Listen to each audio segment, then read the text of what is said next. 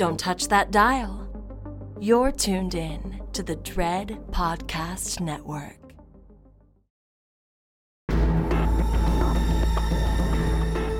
You are now listening to Postmortem with Mick Garris, where the most influential voices in horror cinema will spill their guts to the renowned horror director, writer, and producer. Now, here's your host, Mick Garris. From Nice Guy Productions World Headquarters overlooking the glamorous San Fernando Valley, I'm Mick Garris, and this is Postmortem. It's time to talk about horror heroes, or rather, anti heroes. It started in the teens, the 19 teens, with monsters that crept across the silver screen before they could speak. Lon Chaney was the first movie star identified almost exclusively with the horror genre as the titular character in The Hunchback of Notre Dame, The Phantom of the Opera, and numerous other such memorable roles, all of which he created his own makeup for. His popularity as a player of monsters was so strong that there was a common joke among the populace Don't step on it, it might be Lon Chaney. Chaney surely would have made the transition to talkies had throat cancer not robbed us of his brilliance in 1930. The 1930s introduced a vast array of horror stars who brought life to the undead. Boris Karloff as Frankenstein's monster and the mummy, Bela Lugosi as Count Dracula and the broken necked Igor, and Chaney's own son, Creighton, who was christened Lon Jr. by Universal to capitalize on the popularity of his father.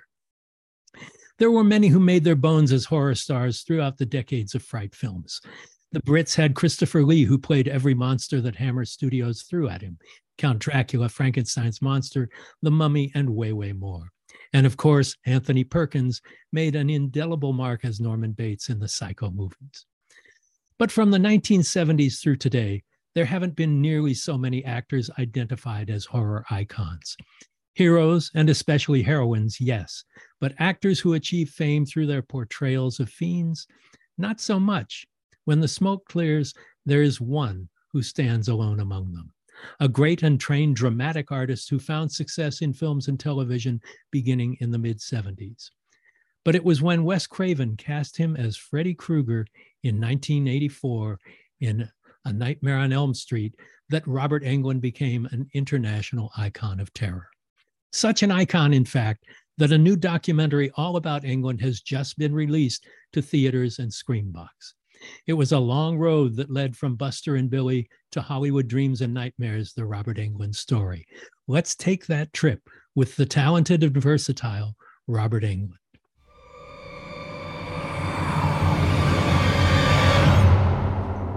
So, Robert, you did not start out wanting to be a horror icon. You were a very seriously trained actor uh, who went to RADA, the Royal Academy of Dramatic Arts in England.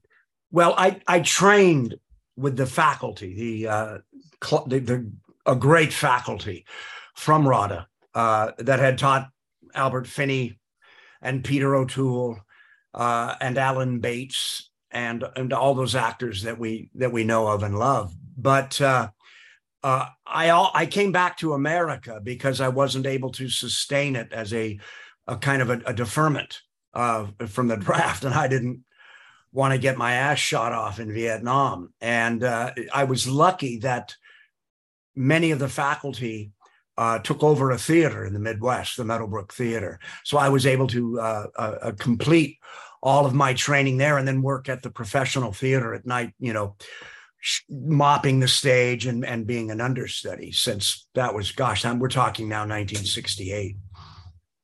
Well, your dad was an engineer at Lockheed, where my dad also worked as a draftsman, uh, pretty close to the same time.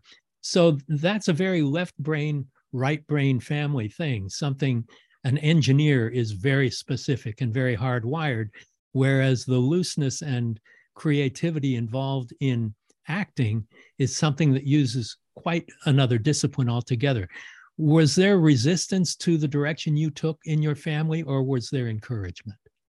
There was resistance. I mean you know a lot of people make, now think of you as this raconteur and, and perhaps a writer but I, I mean i think of you always as a director. And and i know you're using a lot of, of the science that's in your DNA, but it never got in me, you know. Uh, and I, my revelation was, my father, when I was in these uh, uh, advanced placement cl- classes, not because I'm incredibly smart, but because I had tested off the charts for reading comprehension. So they pushed me ahead in school a half a grade. And my father would hover over me when I was in, I remember pre algebra, I think, or and factoring, I think it was. And I hit the wall so hard with that stuff. And of course, my father could just stand there you know, with a martini in his hand, glancing away in his skinny tie, like and his vest that Ed Harris wore in the right stuff, and and just do it all in his head. And I knew I had none of that sensibility or intellect about me. It was really frustrating.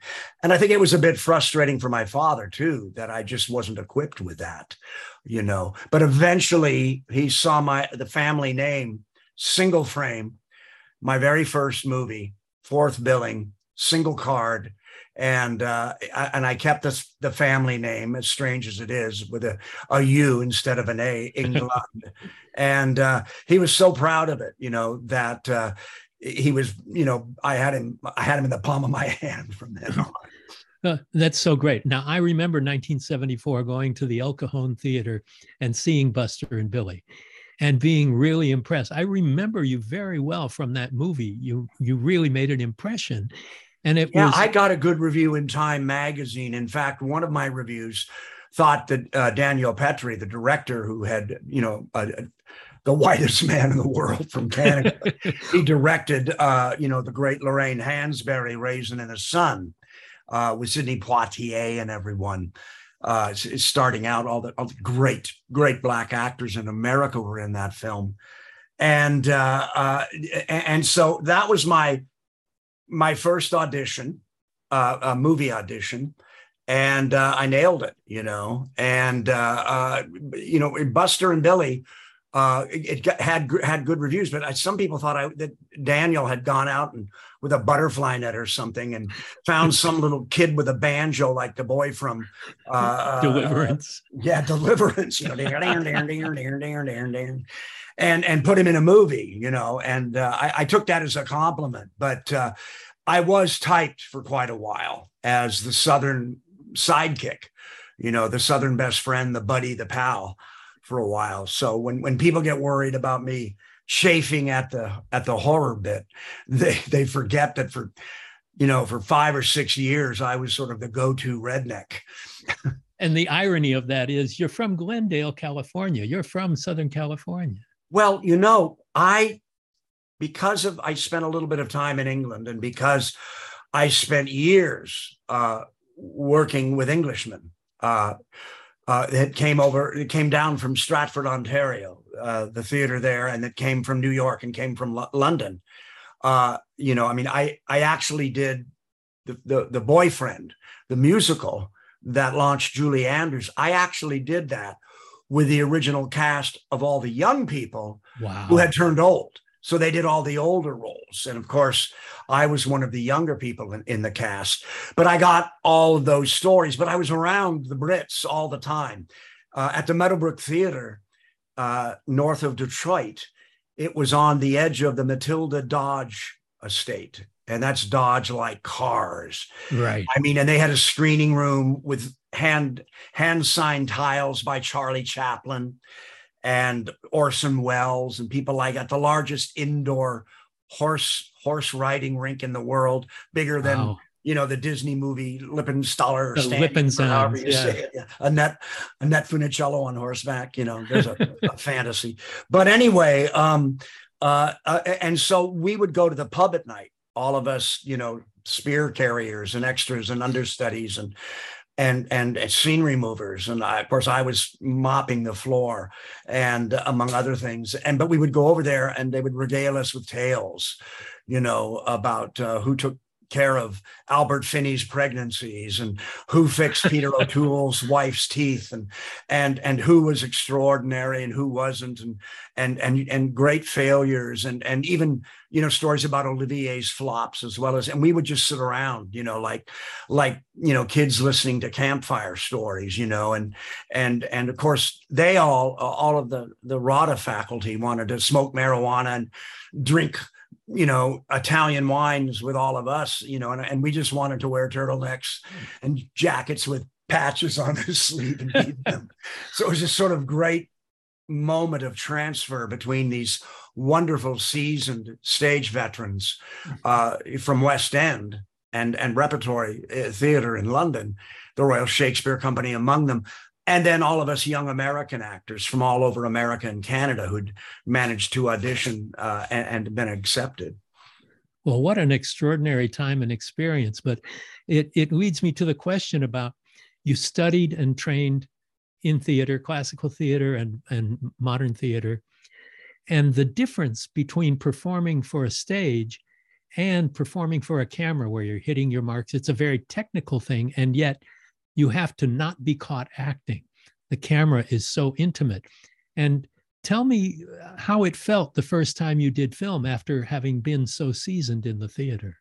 Well, for me, it was baptism by fire mm. because I was I had a starring role with uh, what back in 1973 arguably one of the biggest stars in the American cinema. Dick Clayton had let all of his client list go and kept two kids, two young guys. Uh, one was Burt Reynolds, who'd been you know evicted from the universal contract system along with clint eastwood and the other one was jan michael vincent mm-hmm. and people forget just how big jan was you know people forget about great films like white line fever yeah. you know and bite the bullet uh, and the mechanic with charles bronson along with uh, you know, one of the films I starred with him in, uh, Buster and Billy. But I was wearing very primitive special effect contacts, and they were pink. Uh, and they were made in Beverly Hills, and I was I went several times to Beverly Hills to have them fitted, and I'd never worn contacts before, and uh, I got on location, and I was down there in Statesboro, Georgia, the land of the Allman Brothers, yeah. you know, uh, eat a peach, and uh, and I I and with all that humidity and mosquitoes and you know, of course, working nights, they turn those Klieg lights on, they turn the 10Ks on, and every bug, you know, in Georgia wakes up and circles. And if you're anywhere near that, you've got them up your nose, your mouth, your ears, and any other orifice that might be exposed. And uh, I, I, it was driving me nuts. And these primitive contact lenses, it's 1973 now, and they're colored they felt like that old uh, children's book, uh, you know, with the dog who had eyes as big as saucers. literally right. felt like I had saucers in my eyes. And on the very first evening of shooting, I went up to Daniel Petrie and I said, Dan, I said, you know, uh, these are driving me nuts. All I can think about are these goddamn contacts.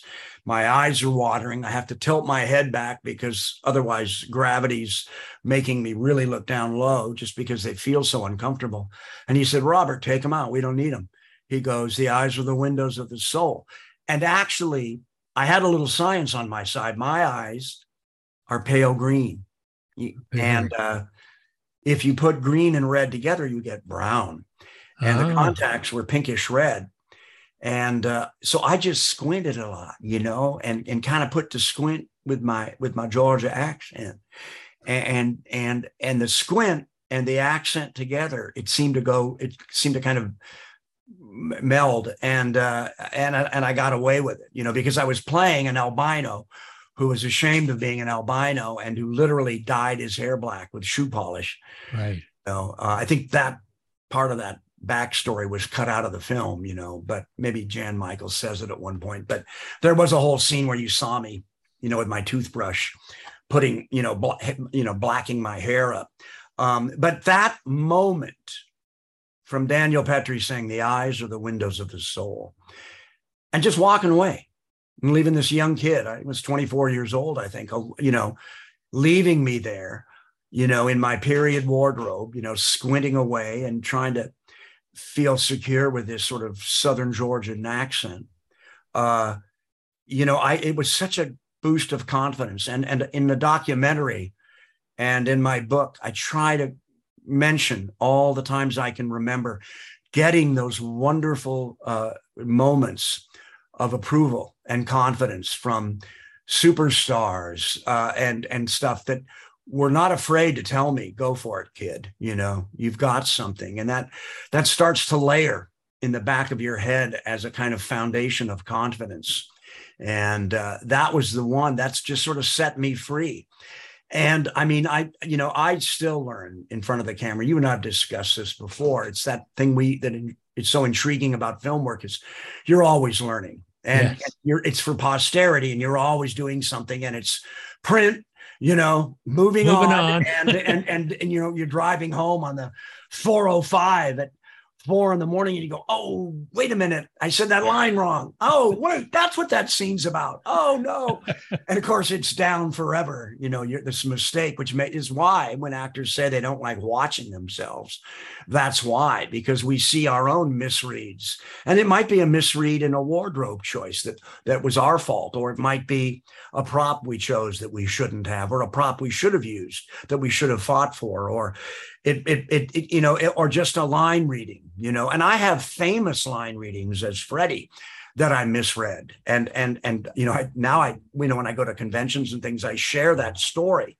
you know, with the fans, so they know that you know we all make mistakes, and and and sometimes it doesn't matter.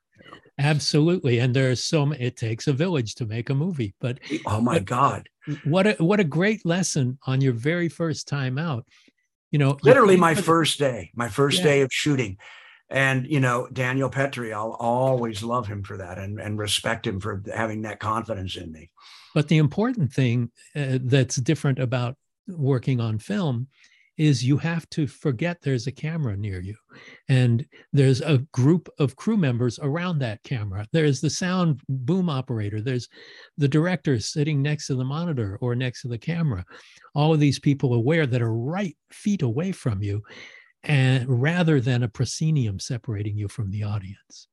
Yeah it's different and when you're on a sound stage it's a little easier because of the lighting uh, when you're on location, though, you know, there's somebody right there. And when you're doing, you know, any kind of practical effects, which I've done, you know, uh, decades of, you know, you might you have people just out of frame, you know, dressed in black that might be putting a hydraulic up your leg while you're trying to say a line cool.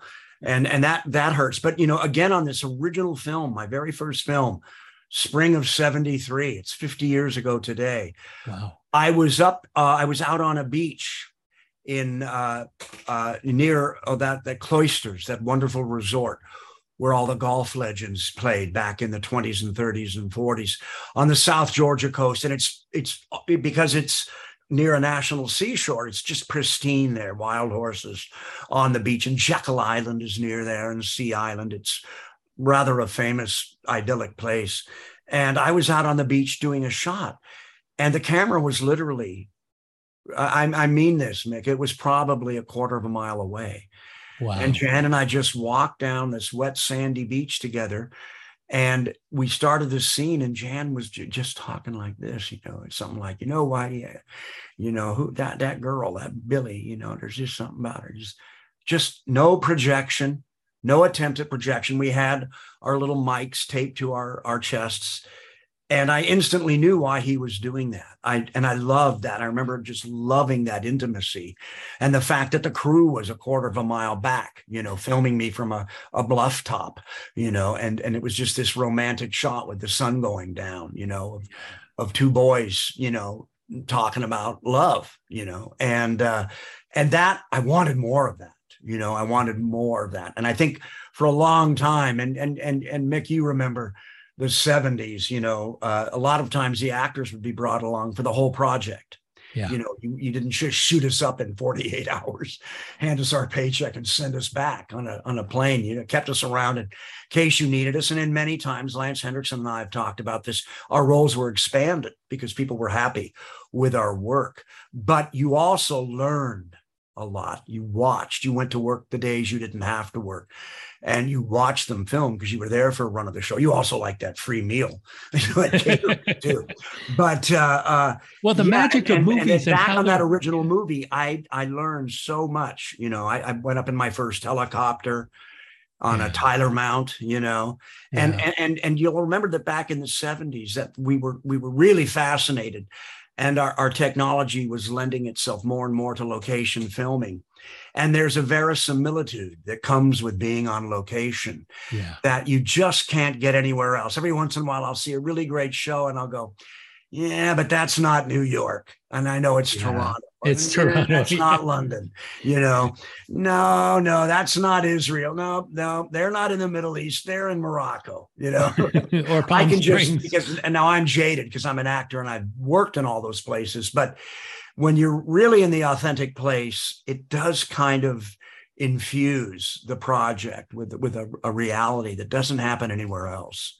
Well, there is such a magic about the construction of cinema and the fact that, you know, what Peter Bogdanovich calls pieces of time. Mm. You get a good line reading. It doesn't need to be 10 good line readings in a row. You can have magic put together with pieces and different angles that are speak their eloquence with different lenses, different colors, changes of, of the frame, the movement, and just the actors bouncing off one another in ways that they couldn't do in a formal stage setting. I, I think that's one of the reasons some directors don't like their actors to go to dailies. Of course, now, you know, with with with the replay screen, excuse me, on the sets, which add to the to time of, of shooting, but you can also paint yourself into the frame better. You understand where they, you know, better, or and you also are inspired. But I know for a fact that when you go to dailies and rushes back in the day, it's unedited. You know, you just see master after master after master and coverage piece after coverage after coverage and close up after you don't see the editing. You don't see the other person listening to you. You don't see the other person speaking. Sometimes you don't even hear the other person speaking. And it's very unnatural. And it's bad for an actor i think to see you that way. I remember bob rafelson told me you have to be very careful because it can enter your dream state. And I don't want to sound like Freddy Krueger here, but it really can. Uh, you can yeah. really dream of rushes and dailies, and it can intimidate your acting. Yeah. You know, uh, it can make you more vain.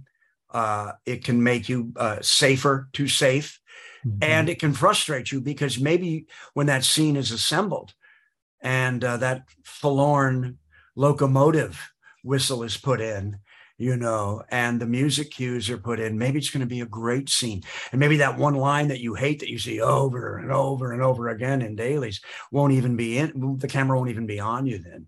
Maybe the editor will be clever enough to keep it on who's ever speaking or whoever's listening to you. And it can be misguiding too, because you can see yourself performing a certain way and think that you want to change it or you want to keep doing it that way when yeah you get self-conscious or you get yeah you say, "Oh, I look cool there," and you start repeating yourself. You know. Yeah, yeah. Well, let's stick in the 70s for just a little while longer because you auditioned not only for Luke Skywalker but also for Han Solo. Tell me a little about act. You know, it's strange, and and I I I keep trying to set the record straight on this. I it's a great story, and I've told it many times, and many ways. You know, such as my memory uh, is retained. But I tell this as a once upon a time in Hollywood story. and once upon a time in Hollywood, Robert Englund and his girlfriend Jan Fisher, who went on to wrote, write Lost Boys, and a kid named Mark Hamill all hung out at my wonderful uh, uh, Neutra apartment in the Hollywood Hills. Oh, wow. Valley side of Studio City. Yeah, right. Uh, R.G. Armstrong lived across the street. Mary I know exactly where that is. Yes, wonderful. Yeah. You know, breakfast at Dupar's. You know, yeah. you know exactly where I am. At any rate, I had been begging and pulling hair trying to get in for Apocalypse Now. I had read the original draft and loved it. Just you know, loved it. And my agent got me in. And I thought that he had done what I asked him to do, which was to get me in to read for the part of the cookie, the chef, the part right. that the late great Frederick Forrest played. Yeah. But in fact, he didn't. He got me in because he knew I surfed. He got me in for uh, the surfer, the part that I one of the Bottoms brothers played, Right. Joe Bottoms, I think, but I, I may have that name wrong. Uh, I know it wasn't Tim, but any I've worked with him. But anyway, um, so I was too young for for the chef for Cookie, and uh, I think it was a, a, a Frederick Forrest was a Zoetrope contract player then, like Harrison Ford and Cindy Williams, and I think he was already set, you know, because it was going to be a very expensive movie, and they they loved Freddie's work, and so they let me read for the Surfer, but I could tell. And I think somebody said, or I heard somebody say, he's too old. And I had my hair combed back rather severely, and I always have had a high hairline. And so that wasn't a good idea. But I was dressed in thrift shop military gear. And I had on a great old faded military shirt, and I had on a pair of green 501 Levi's that were been washed a million times, and a pair of desert boots, you know, and my buttons were unbuttoned, and I had long blowing hair combed straight back. And somebody in the office, and it may have been Fred Roos or one of his people, took me across the hall to where this uh, they're making this space movie.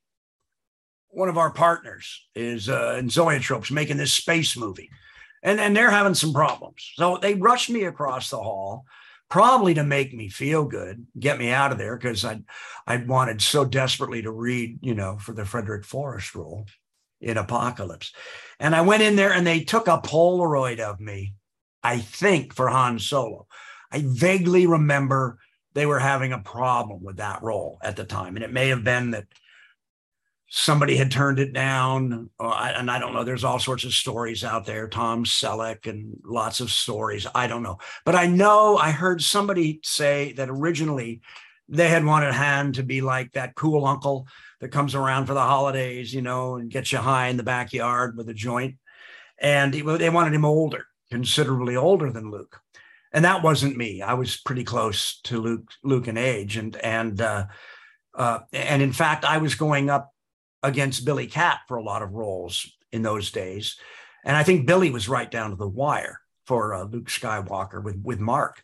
And this But was right after he had done Carrie. So they took they took my photo with a polaroid and i knew i didn't have a chance but as i exited the office i glanced down and i saw the sides the audition script for this character called luke skywalker and i just remember reading the name luke skywalker well, i mean it's cool it could be a gunslinger you know it could be a native american played by charles bronson in a politically incorrect western you know just such a cool name. One, you know, one of those great names uh, in the entire history of cinema. And I glanced at the sides. I went across the street and had an old Bushmills uh, uh, at the Formosa and got in my beat up Datsun 2000 and drove up Laurel Canyon and over Laurel Canyon and went went home. It's about four in the afternoon. There's a pair of Acme boots on my front porch. I opened the door and there's Mark Hamill sprawled out with a Heineken on my couch, actually a mattress with a, you know, a, a futon. Yeah. cover on it, you know, uh, watching my Trinitron. I had managed to save up enough money for a Trinitron within a residual or something. At any rate, and I think I told Mark, I did, I told Mark about it, you know, Luke Skywalker, because we both idolized George Lucas. I think at that time, uh, American Graffiti was both Mark and my favorite films Hmm. and uh, and Mark got on the horn, called his agent. Now his agent gets upset when I tell this story because she insists that she'd already submitted him for the role, and she could have, she may have, I don't know. I just know that Mark heard it from me because he got on the phone and called his agent.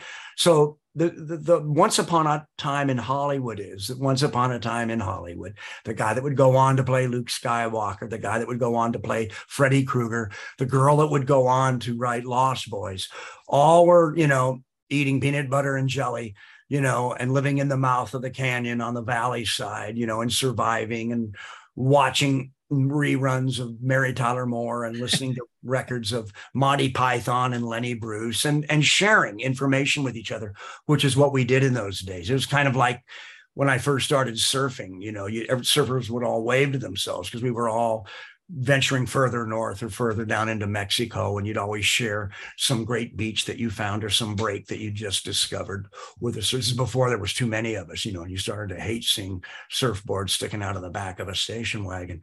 But actors were very generous with each other back then. You know, we were, we were like always share, hey, there's a part you might be right for, or there's some, you know, and uh, th- that's the story. But I was never up, never up for Luke or for Han no, it was Apocalypse Now that I was trying very desperately to get in. Okay, that's cool. very similar to this one. You must okay, we've cleared up the, the, legend of Star Wars and Robert Englund is now yes, clear. So, yes. Don't well, believe what you read on the internet. all right. That's a lesson to us all, especially yes. me.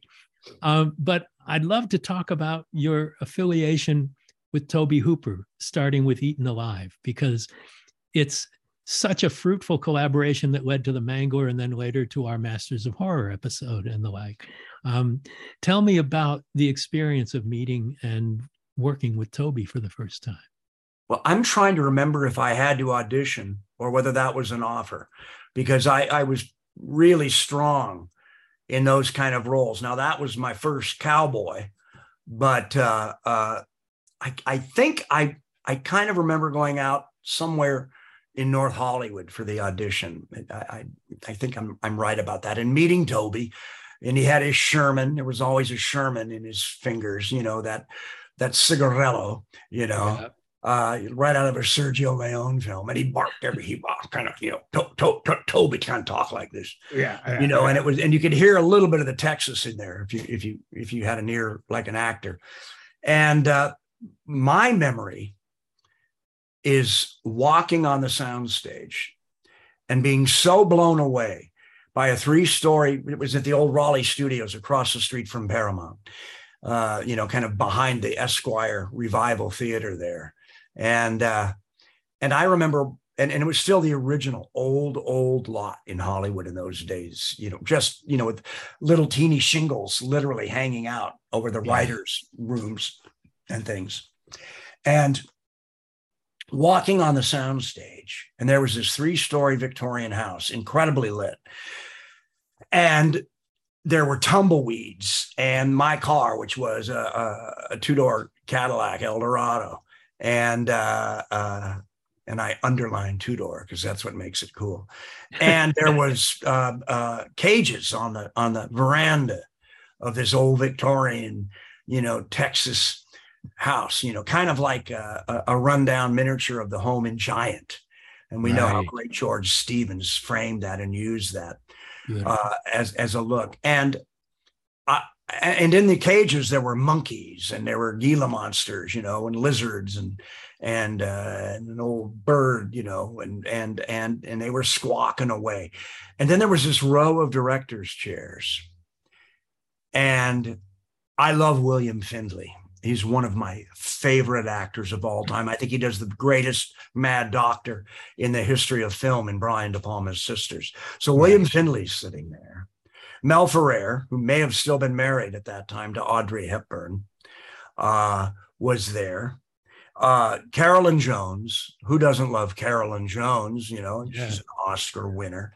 Morticia. Um, and a great Neville Brand. My mother my mother uh, was a huge fan of Neville Brand's, and as a child had turned me on to live uh, Playhouse 90 kind of programming where Neville Brand was a guest star or Lee Marvin.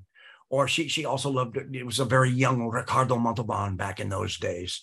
I remember there was one where Lee Marvin and Ricardo Montalban got in kind of like a, a modern jujitsu kind of fight in a locker room or something. And it was like a, you know, one of those quality Studio One or whatever those shows were called back then. So I knew who Neville Brand was. And in fact, somebody in college had turned me on to a great kind of cinema verite film that Neville Brand had done about where he played a Navy chief, kind of heroic and, and kind of a boys movie. Um, so I and, and I knew him from westerns and everything and, and Neville was there, and and I was all had always been impressed by Neville, even though he was chewing scenery a bit uh, uh, for Tobe, but he should have. It was a horror movie. It was a melodrama, and and and Marilyn Burns from Texas Chainsaw Massacre was sitting there, and it was just this extraordinary cast. Stuart Whitman, you know, and uh, and, and of course Stuart Whitman, I, I, I idolized him from Sands of the Kalahari, you know, Right. running around with a perspiring Susannah York, you Yes. know, wearing nothing but a pair of cutoffs and fighting giant chimps.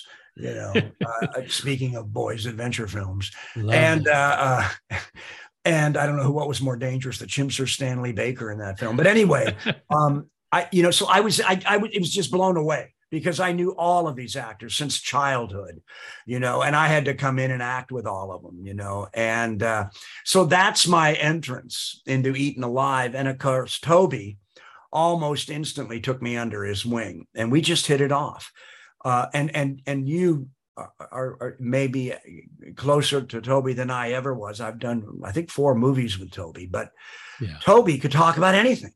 Yeah. Like John Carpenter, you know, Tobe would talk about rock and roll and Texas blues, and you get him talking about Motown or Stax Records or yeah. And Tobe knew history. I remember being with Tobe in Israel at, and it was called a prayer, Arab called a prayer. And we were at a place called Benny the Fisherman's, and they put a, a pitcher of lemonade in front of us, three to one. Uh, if you remember all the fad with uh, the, the Russian vodkas back in the 80s, it was that pepper vodka. And uh, Tobe's then girlfriend, I believe she was an editor. And Tobe looks out at the reef and then he then he's like and he makes a phone call and then he comes back to the table and he tells us this whole greek legend about andromache and this reef that we can see boiling you know 50 i'm looking at it to see if there's going to be any waves breaking you know as i get drunk on vodka and lemonade and toby he knows that we're at some famous historical spot that like plays in off in greek and roman legend you know and uh, and and that happened to me with toby on on a dozen occasions, you know. And I think uh, I'm I'm not sure, but I think he and my wife Nancy uh, were together just on a field trip in Israel, up up north of Tel Aviv on the coast, and and and found some incredible Crusader town, and and I think Tobe knew all about it, you know, Mm. and, and had all these horror stories about the Crusades and what evil they wrought historically, you know, for Western civilization. But uh, uh, you know, it, he, he just an amazing guy, and you know, I still haven't dealt with Tobe's passing. You know, Yeah. It's a Um, rough one. We were very. I mean, I've dealt with Wes's more because Wes and I share more friends in common. So Mhm. I've grieved, I- I've shared the grief with friends, mutual friends of Wes's and mine. But Tobe, I was just so surprised, and you know, and you know, it, it it just came out of left field. You know, Yeah. I, I, because I had just been talking to him about some television stuff.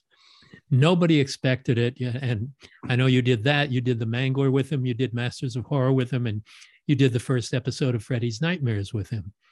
And uh, just over the years, just Well, Masters of Horror bear. was such fun.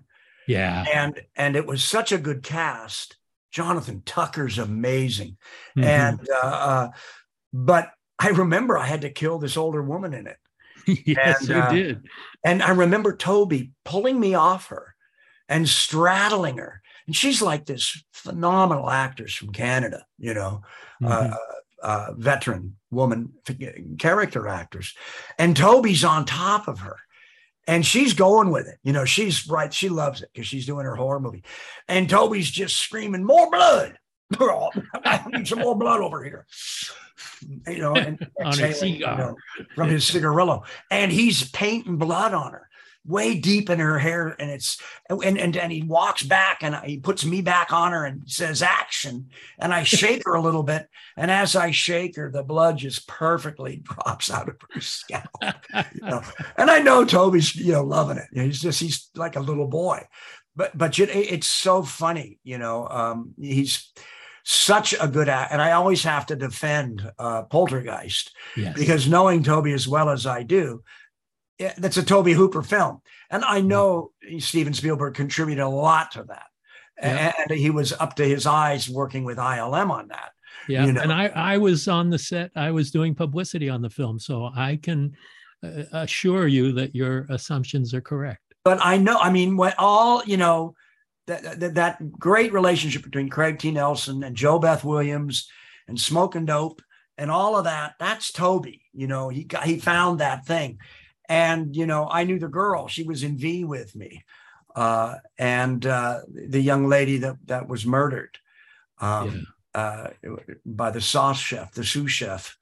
And, yeah. Uh, uh, you know, and, and, and that was a great, great hole in yeah. all of our hearts. Done, uh, Dominique when, Dunne. Dominique, and, and when we were working on V, and and and and she had stories, you know, poltergeist stories, and uh, uh, and and loved Tobe, you know, and we had that in common.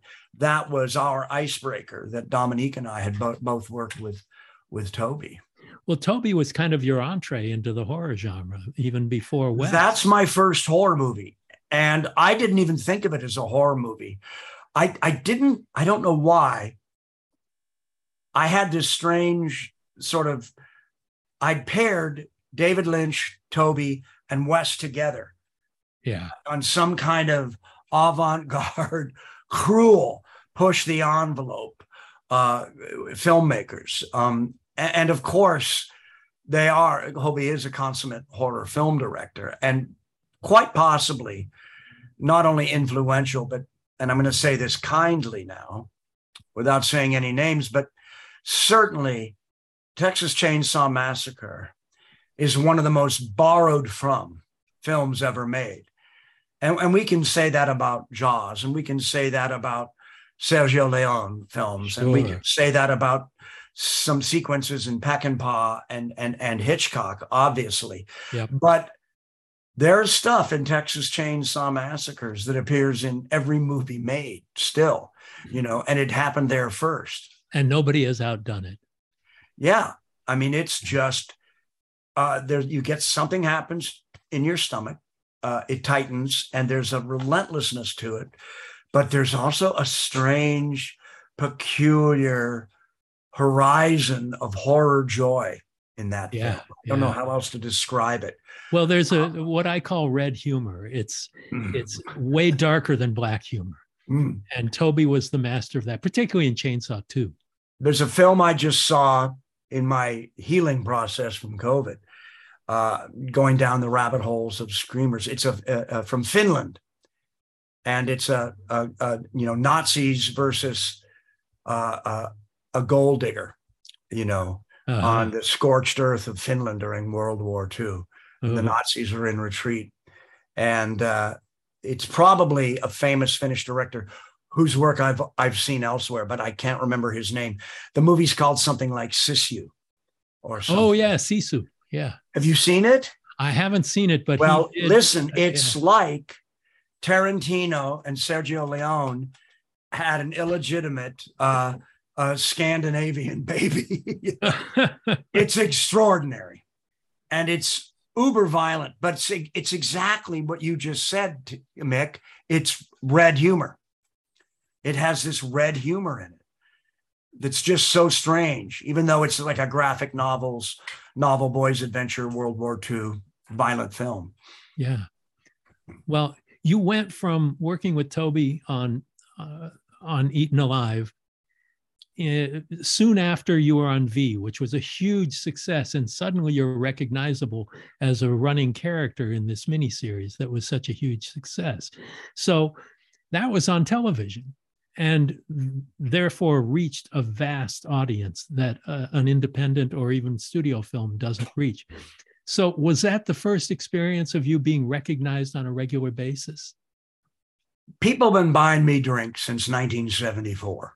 okay. Uh, because I do have a, a, a unique face. Yes. Uh, and I've done a wide spectrum of stuff. You know, people might see me in a in a little part in a Barbra Streisand movie or in a big part with Henry Fonda, you know, or you know, in a fight scene with Charles Bronson, or or you know, they they don't and they would send me a beer. No one ever knew my name until I did V. And then here's what happened, man. And they never they don't teach you this in film school.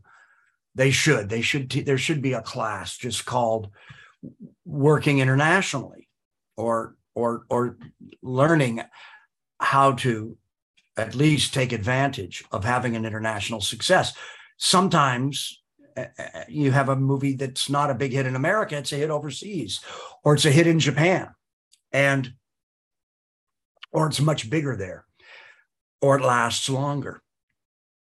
Overnight, everybody in America and all over the world learned my name from V. And a year later, I did Nightmare on Elm Street, right. and it was international. So it was like a one two punch science fiction on everybody's television in their living room, and then horror at the number one international hit movie back to back, one two punch. And it's when they learn your name uh, and you and you're international, it just changes your life. I mean, and and you know, I mean, I could tell you, you and you've been around the world and you know how much fun it can be and and wonderful.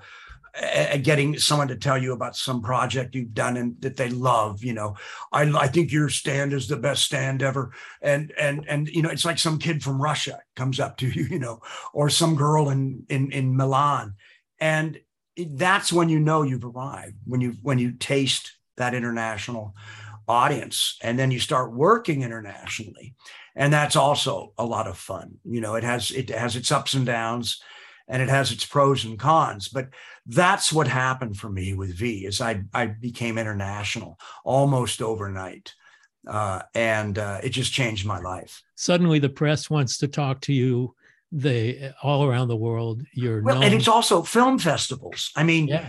you know you're you're on a film festival and and and you don't even know who he is yet. There's javier bardem you know? Yeah, yeah. Or, or, or Guillermo del Toro, and or you're at a film festival, you know, and uh, uh, you're you're you're a judge with Christopher Lee, yeah. and the guy that directed The Ring, you know, or you know, I remember I was in the French Alps once with the English, I mean, the French Elvis, Johnny Hallyday, yes, Asia Argento, and and uh, uh, oh god, John John Landis. We were the jury, you know, French Elvis, Asia Argento. and, and, John Landis and I were the jury, and it was like insane, but the food was great. I bet it was.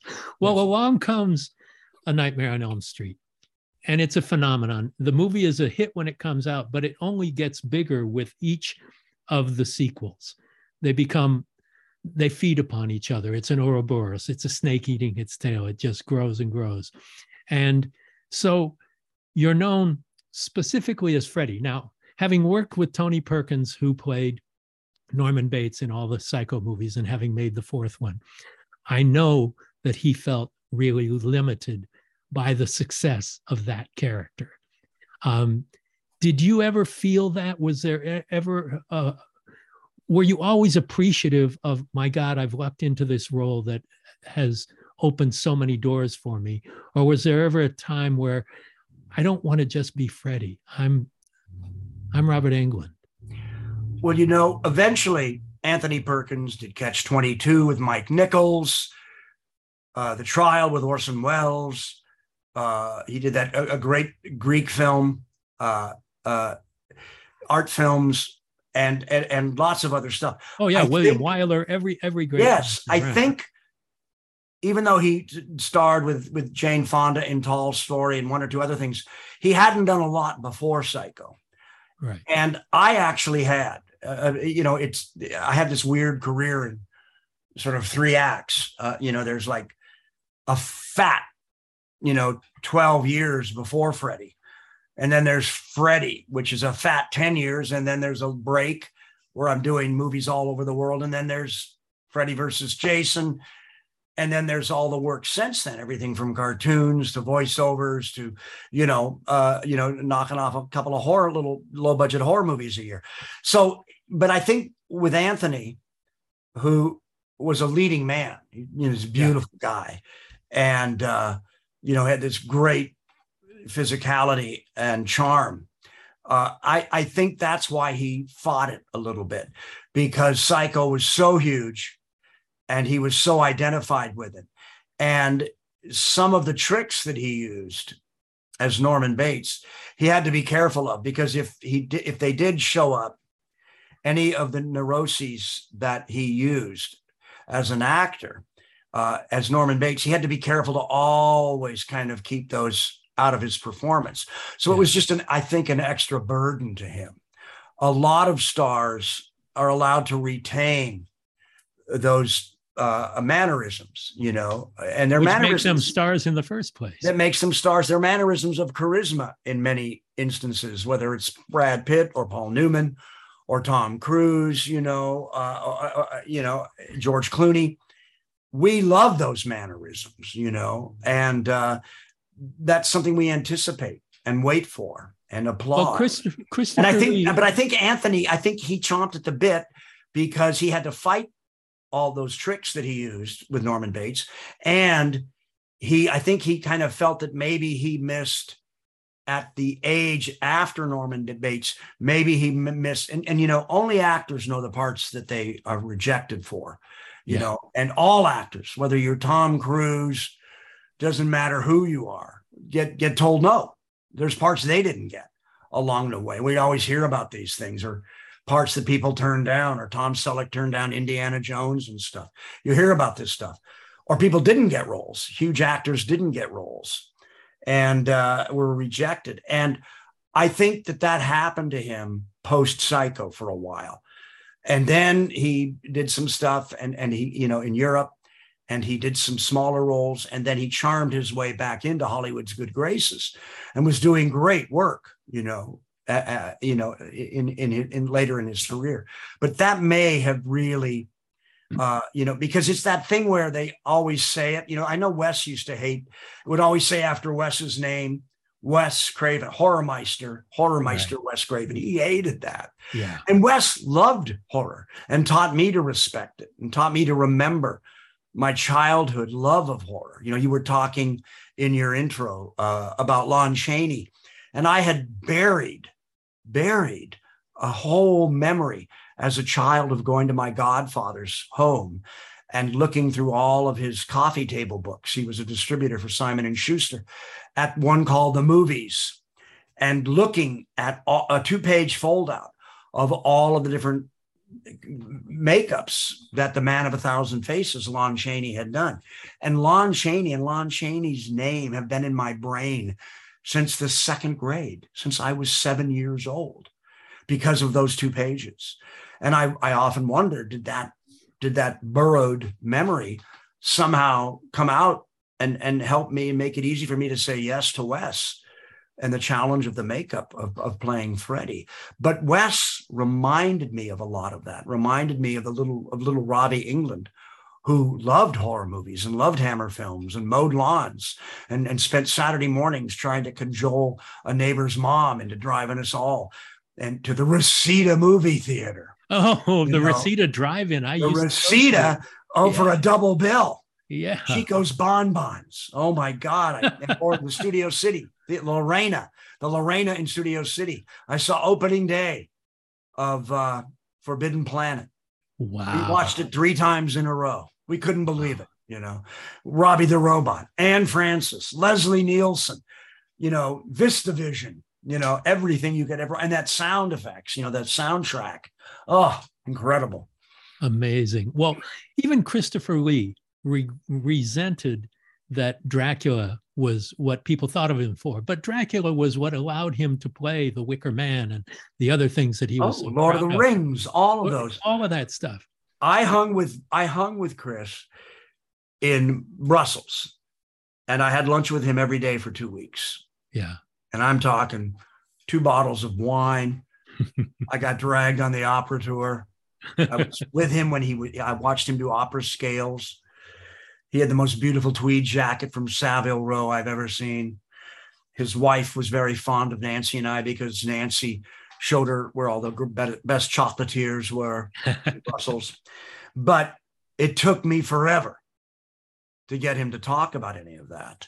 And I have hanging up on the wall behind me here an original black and white hammer still uh, with the upside down girl with blood in her cleavage. And Christopher signed it to me. Yeah. But Horror of Dracula. He talked about, he would tell me every, but when he found out I was, a, the same thing happened with Henry Fonda. They found out, and I talk theater really well, and they found out I was from the theater. And we would be talking about great plays and stuff. And uh, that's when both Christopher Lee and Henry Fonda opened up to me. and started to share stories and started to tell stories, pro and con about Hammer and stuff.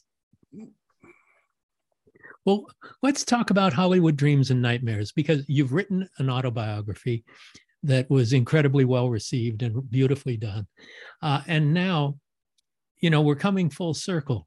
You still have a strong career going and you can pick and choose the roles, really strong voiceover career going in superhero animation and things like that.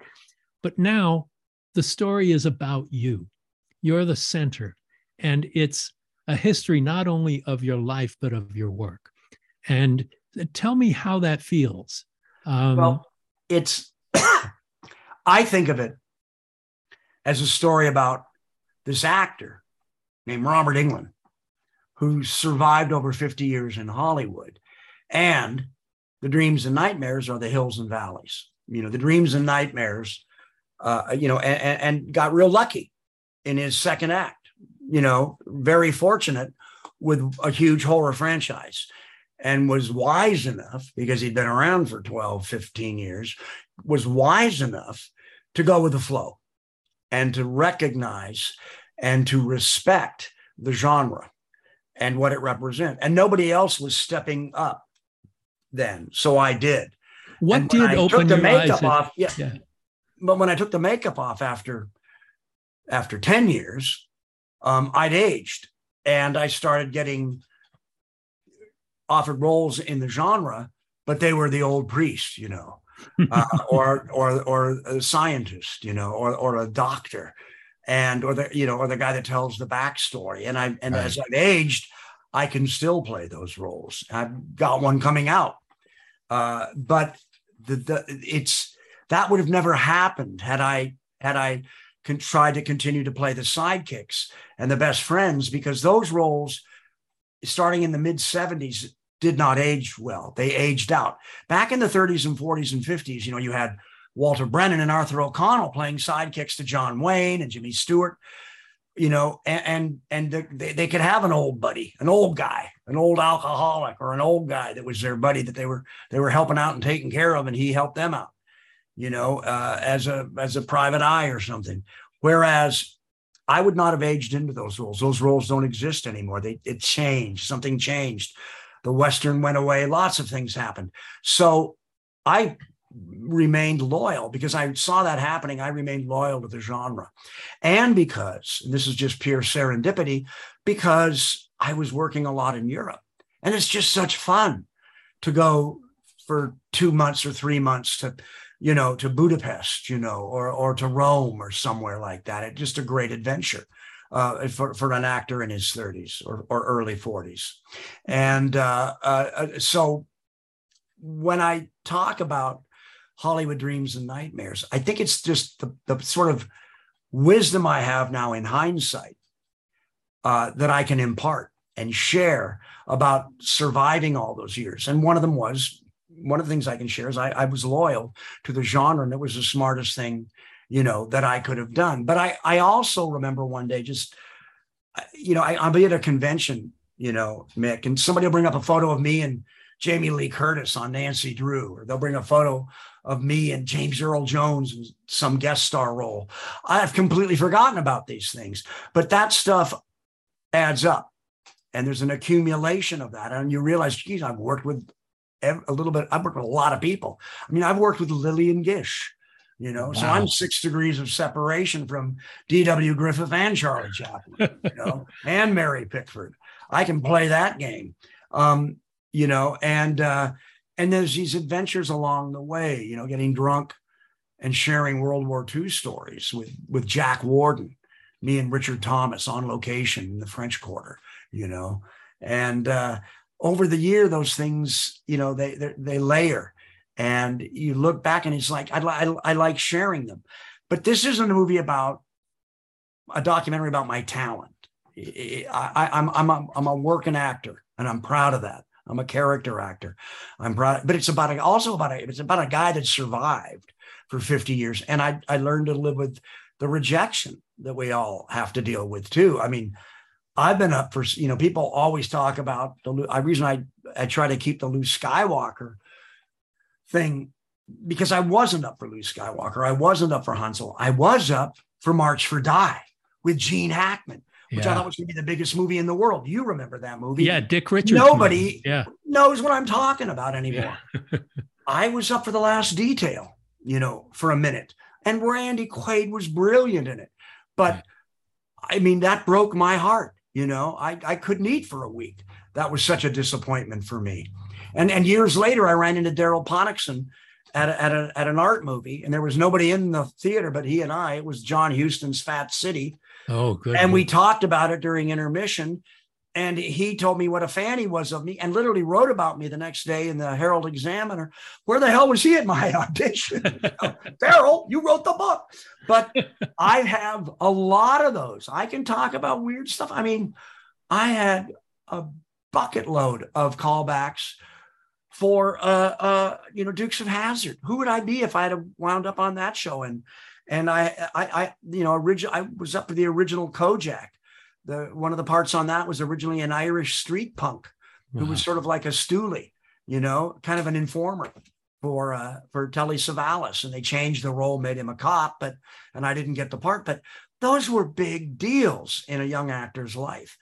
And you know, that seasons you and it makes you tougher, you know. And you know, I still there's still stuff like that that I have to just, you know, my wife's constantly scolding me. She says, forget about it. It's over. It was 20 years ago. Well, we are all you know, so it happens, and, and and we all have. To, I figure if it happened to me, imagine the secrets Tom Cruise has about early in his career, or people like that about people that told him no. You know, Well, we're also grateful for the trajectory of your career because you did end up as an icon of a genre that people embrace, that they feel the movies are their own, they want to own them, they have conventions, they have festivals at where they show their love and appreciation. Our genre is the one that sticks most deeply in the hearts of the fans. I think it's replaced so many now.